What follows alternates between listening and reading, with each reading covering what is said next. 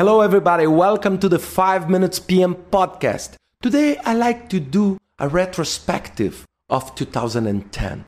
I'd like to look back and to understand what happened, what really happened in 2010, uh, facing the project management field and also other areas of work.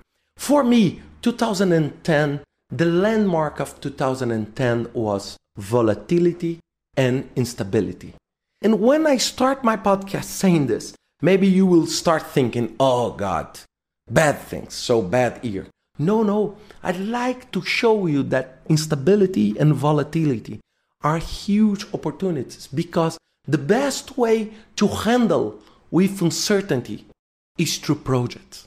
It's to forget the routine and think almost 100% in projects. So in Brazil, we have the Brazilian, uh, the federal elections. In US, we have the Congress elections. We have all the challenges facing the Obama administration, all challenges facing all over the world, not only in US, but UK, Europe, Ireland, Greece, Spain, and many, many other countries.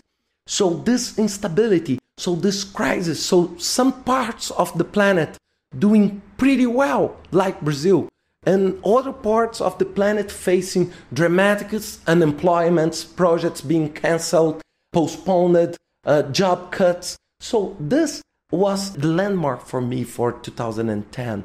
So this instability. So things changing dramatically. Look, the stock market. So one day goes up 4 or 5%. The other day goes down 10%. The other day goes up. So this is volatility uncertainty. And I saw a huge space for crisis management to think more in a project based environment. Like I recorded a couple of weeks ago, to monitor and control risks, to understand the risk approach, to understand that the technology is taking a huge place in the marketplace. This was another thing that surprised me. Look the Zuckerberg won the personality of the year from Time magazine and the Facebook.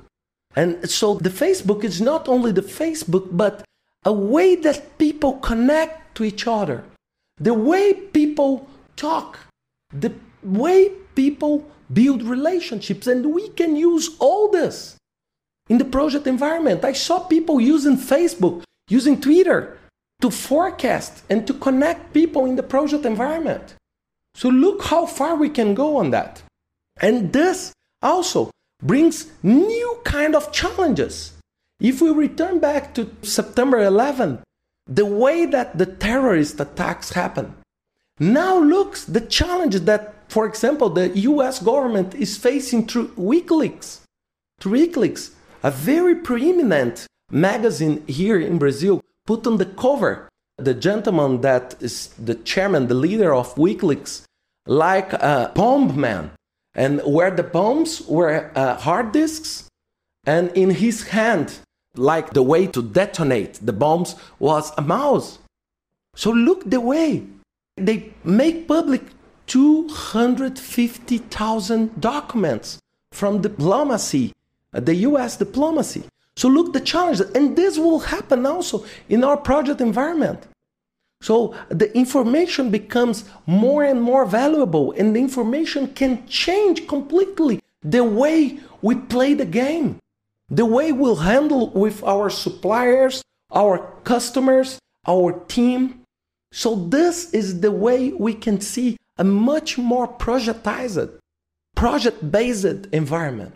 So this for me was the way I saw 2010.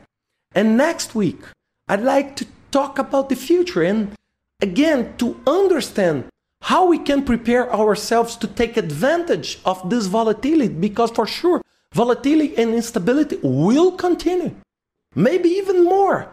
So we need to understand how we can handle with that. So this is what we'll be discussing next week. I hope you enjoyed this podcast. I wish to you and all your family, friends, a great 2011 with many, many successful projects, less crisis, more success. Bye bye. Happy New Year.